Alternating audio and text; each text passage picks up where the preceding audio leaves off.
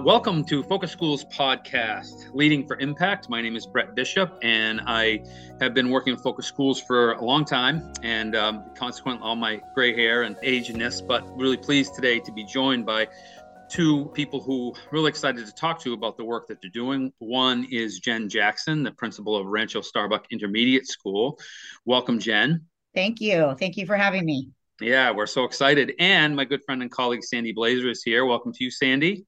Thanks, Brett. So I wonder if you two might just talk a little bit about the work that you're doing um, in terms of the time. I know this is your second year, Jen, as principal in Rancho Starbuck, but just talk a little bit about uh, the work that you have been doing together. So I I had the privilege of meeting Jen when I was her coach um, in her former district in Monrovia, where she was at a middle school, Clifton Middle School, and you know, I've coached, I've been with Focus Schools for a very, very long time. I've been more gray hairs than you, Brett. But um, you know, when you meet that principal that you know is just a sponge and just soaks up um, ideas and takes them to a new level, that's how I've always felt about Jen. I got so excited just driving up to her school each time. She did an amazing job in Monrovia. And so last year she moved, and she'll tell you a lot more about it. She moved to Rancho Starbuck Intermediate in um, Lowell Joint School District we've always stayed in touch over the years just on our own. And um, she said hey i have a i i want to coach again. Excuse me. I want to coach again. I said oh. So um, we were able to work out coaching this year and it has been a thrill to see what she took from her last school. And you can't just start where you left off in a new place. It's a new it's a new culture and you you'll be leaving people behind. She was so thoughtful about it um, but she did take a lot of what she learned to, I feel like, speed up her implementation of great ideas. So she'll tell you a lot more. But she, her relationships with community, kids, staff, I think are her biggest asset. She's super smart and she has built trust very quickly which has allowed her to take, I think, some big, bold steps at her school. Thank you, Sandy. I would add that I in not having a coach for the first time in a long time last year, I realized that my dialogue with Sandy was so valuable. Having somebody from the outside with a, lot of experience who is seeing things from a different lens and not entrenched in the same systems um, allows for critical questions to be asked of me that I can't think of myself. And that allows me to open up and broaden my thinking and really be careful and intentional in what I'm doing. And so I missed that last year. And that's why I reached out and said, I want my coach. I need a coach. here. Yeah, well, appreciate you both sharing that, and it's obvious the the connection that you have. And I, I wondered, Jen, if you might talk to us a little bit about your instructional leadership team, and specifically the the ways in which you've been able to build their leadership capacity and their ability to use data to inform their decisions. Uh, can you talk about that a little bit with us? I can. Well, first and foremost, I walked into quite the amazing district and an amazing school. So I, I don't want to in any way dismiss the the legacy of the former principal and what she built here um, because that has created a foundation for me to honestly um, do the hard work. And i'm so appreciative of everything that came before me. So when i when i arrived to rancho starbuck i immediately saw systems in place that for me i worked really hard in my previous district to create. So knowing that i didn't have to start from scratch was a breath of fresh air. And that allowed me to get down deep into the the the work of okay what are we using to measure learning um, what things do we have to do? What are those mandates? Um, what are our district initiatives? How do we balance this all out? And as i looked at that of course there's already an instructional leadership team in existence. Um, and there was no need for me to do anything with that in terms of dismantling or changing because it was intact and they're a very strong, unified group of people. In fact, the entire teaching staff is a strong, unified group of people. So, with that foundation, I was able to come in and start asking hard questions. And they have always been a school that's been based on measuring this is what we want students to know. Okay, did they reach the mark? But what I felt was happening, um, they've been doing some things pre COVID in a space where there weren't necessarily some systems in place by the district. When I say systems, I mean data programs. So they were doing a lot of things um, by hand, creating pre and post assessments, um, common formative assessments, which is all fantastic work. But the district adopted iReady uh, the year before I arrived with the implementation date of my first year. So, what an opportunity to take a new program and marry that to the foundation of what existed before and start looking at data differently. And so, I was also in a very fortunate situation to be on board with this process of implementing iReady at the same time as the teachers. Um, I had never used iReady before, nor had they. So, together we were on this journey, and that really allowed us to um, operate in a space of vulnerability and ask you know what's going to make this work meaningful and how do we work smarter and not harder basically. And you know one thing i remember you saying to me jen that you did implement at the same time. I think one thing you you probably didn't even think about this because it's just you but it's not everybody thinks this way is i am going to learn with the staff. I'm going to all of the trainings i can possibly go to i'm going to ask all the questions so I can be there and be a support. So they right away saw you as a learner. And not all people do that. You know, they say, here's this new thing, go learn it. So I wanted to point that out because you really did, you were the lead learner with your staff on this initiative. Yeah, you're right. I've never thought of myself as doing that, but I was definitely in the trenches trying to be uh, get as much information to be a couple steps ahead so that I could provide that mentorship. My assistant principal has been instrumental in that process as well. We both locked arms and did the same exact work. So that was great because that made two of us. And we also noticed that shortly into the school year last year, if we're really going to start looking at data differently and really figuring out how to address our learning gap we better pick up the pace. And you know there's only so much time in a given year where districts provide pupil free days and professional development meeting you know times during the week. Our days are mondays where we release early for that. And when we looked at the calendar we thought well, we're really not going to be any further along come April if we don't do something different. So I called the district office. I have an amazing leadership team, and I asked if we could not follow the program that the other five elementary schools were going to follow this year, being that we're the only secondary school in the district. We are a K 8 district.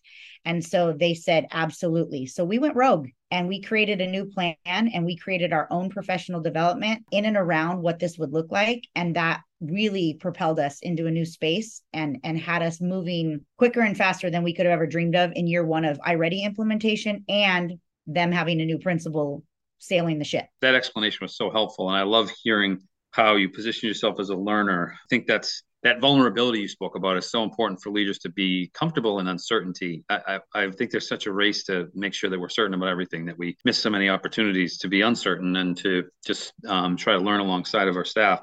But I wondered if you might connect a little bit to this issue of in schools where we're trying to say, all right, we've got this interim assessment stuff that we're learning so much about. And what, what did you learn about ways that you've used that to connect it with learners who say needed needed more support than just tier one or in either direction, so enrichment or uh, they were behind? Is there anything you could help us to understand there? Yes. So again, another foundational structure that was in place before me and has received awards as a program at Rancho called Flex. And basically it's a, a cycle cycle of targeted intervention and enrichment that occurs up to eight times in a school year. Uh, last year it was a little less because of the COVID surge, but it really allowed for us to figure out what we're going to target and and and how we're going to address that. So as an example, the cycle repeats every 3 weeks. So there is something and I say something because this is the transformational stage that we're in. Something that tells us these are the deficits so before that used to be teacher created assessments. Now we're looking at iReady data. We're looking at domain specific information, which shows us okay, students at Rancho are struggling in the area of reading comprehension with informational text. That's a huge standout for us. So, knowing that, we are able to make English language arts our first cycle focus. And so we dictate who is going to need this special CSI class, which is the core supported intervention, and and then we deploy the help.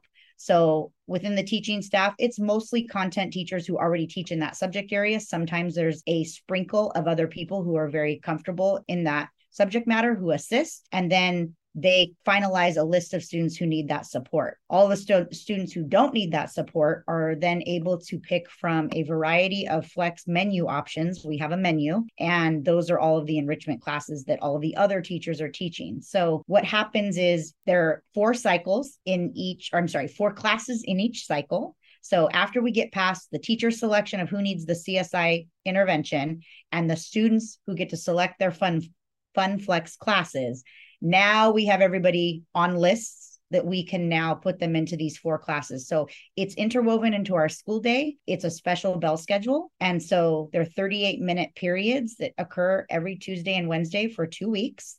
And then there's an assessment given at the end to measure growth in that specific domain that we've intended to target.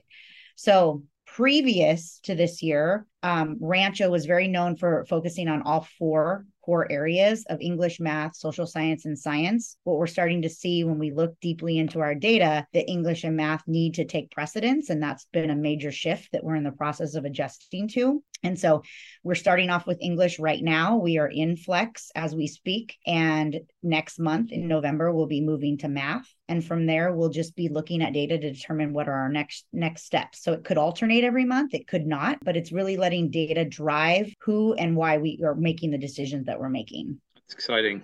That's really exciting. And I, I wonder I mean, one of the things that sounds so valuable about that is that there, I love the term flex because the flexibility to give kids what they need and to be able to um, use data to drive that decision is something I think schools are all aspiring to. And sometimes getting it to have a system like you have where there's a place to address it is so valuable. I would love as a parent to hear a principal of my kid's school talking like that. And I wonder if you could talk a little bit about if you were advising another principal, how do you, how do you uh, think about your job in terms of protecting the teachers to give them the time and support they need to, to plan and to execute their lessons. What, what, what thoughts could you say to a principal who was considering that? So every, of course, district is different in how they handle those spaces of learning for the teachers and, you know, how contracts are written determine what principals can and can't do. So all of that has to come into play when making those decisions. But when that space is allotted for a principal to take charge as an instructional leader, it is so important to be intentional with that time. I put myself back into my teacher shoes every single time I'm sitting in a meeting. And if if this is something that didn't need to be in a meeting format, or if we should have spent our time doing something more productive, I try and always make that at the forefront of my planning. They may not be super excited and jumping for joy to go into professional learning every time, although I wish they would, because come on, it's the greatest thing. At least they know that their time is going to be spent doing something very important. And I value their time. I'm making sure it's relevant. Um, let me give you an example of that. So, iReady, as we know, is a very big focus on English and math because that's where all the personalized instruction falls. But your secondary teachers, you've got social science, science, PE, electives. You have a whole me- a mix of people who are then brought into this space who will say, "How's this relevant to what I'm doing?" You're you're expecting me honestly to be out in PE doing X, Y, and Z. So I have I make sure that in my agendas what I need to hit with certain people is particular to that group. So if we all need to be together, we'll start together and then we can branch out and those agendas for individualized departments can look differently when they leave the room. And I think there's a level of appreciation that comes with that that I'm just not making people sit through things trying to stretch them and say, well, yeah, but you still need to learn this. I think we have to respect them as professionals and and make it worth their while. And when it's not worth their while, then trust them to go do other work that pertains to their job. Well said. I um, think it's so um, undervalued in mm-hmm. terms of building that professionalism, that culture that you're talking about is tr- trusting the people that you're working with. And I know in my own career, when I've been trusted like that, I tend to rise. Like I tend to get better because the leader has trusted me. Um, and I think that's true for a lot of people. And I, I really value that thought. Well, um, is there any thought you have about the um, support that you are providing for teachers in terms of like how, how you're thinking of every teacher needs something different. Is there any way you think about that idea of supporting all all your teachers? Well, I like to look through the lens, same lens we look through with student. We know that all teachers are not running this race at the same pace, just as all students are not running the race at the same pace. Everybody is different. They bring different things to the table. And when this is where the relationship piece comes in, you've got to know who you're working with You really do. You've got to see them teach. You've got to see where their strengths are. You've got to see their areas of growth. And when you do that, you can start to put things in place that are specific to their level that allow them to progress. And I think that's the key. And I'm really big about this. It doesn't matter where you're starting from, but are you moving in the right direction? Are you progressing? We want that for every kid. When we're talking about targeted intervention, doesn't matter if you're six grade levels behind, are you moving in the right direction? I would say the same thing as teachers. You know not not everybody has the same gifts and talents but everybody's gifted and talented. So how do you then provide that specific support so that they don't feel defeated? And i think in my career this is where i've seen defense come into play. I've been teaching a long time. How can you possibly tell me this is how i'm supposed to be doing my job? Or just a whole lot of other factors come into play where people are resistant to the learning if you meet them at their level, I believe that they're more capable of opening up and trusting the process than otherwise. Yeah, and isn't it um, the truth that the the way we think about the school, it, all the stakeholders in the school, often permeates down to the way that children are treated. And I think it's really valuable when we think about as adults, you know, fair isn't equal and equal is not fair. And, you know, knowing who you're talking to, I always re- remember, um, you know, my first days as a teacher and going into a school and just scared to death, not knowing what I'm doing, you know, hoping that I'm going to be able to still pay my grocery bill at the end of the week and they're not going to kick me out and you know what I needed there versus what I might have needed 10 years from then. And um, you know, I think that's true for everybody. And it's interesting the the shift in the leadership in schools in American schools going from being the sort of sheriff of the rules formally to now being the sort of guardian of the agreements and the partners collaborator. And I think that's so powerful and it's it's such a good such good news for our schools. This this time, Jen, I know there's probably you know 25 things you could be doing right now and to give us a little time to talk about this is so valuable and it's such a gift to all the people who will now listen to your words. And i can't tell you how much i appreciate it. Our our group appreciates it and all those who will listen to it appreciate it. So mm-hmm. um, just want to say thank you from the bottom of my heart for all that and wish you all the best of luck to you and your staff this amazing work you're doing for kids I appreciate that. Thank you so much. Those of you listening, we really appreciate you taking time to listen. Um, we invite you to go to our website at www.focusschools.com so you could also connect with uh, our social media pages where we try to share with you the things that we're learning from schools all across the country, doing the same hard work that you are doing. And um, please feel free to also uh, like and follow. And uh, we'd love to hear more from you about what you're doing in your schools. Thank you all for being the heroes in the lives of children. And Jen, again, thank you so much for your time today. Thank you so much.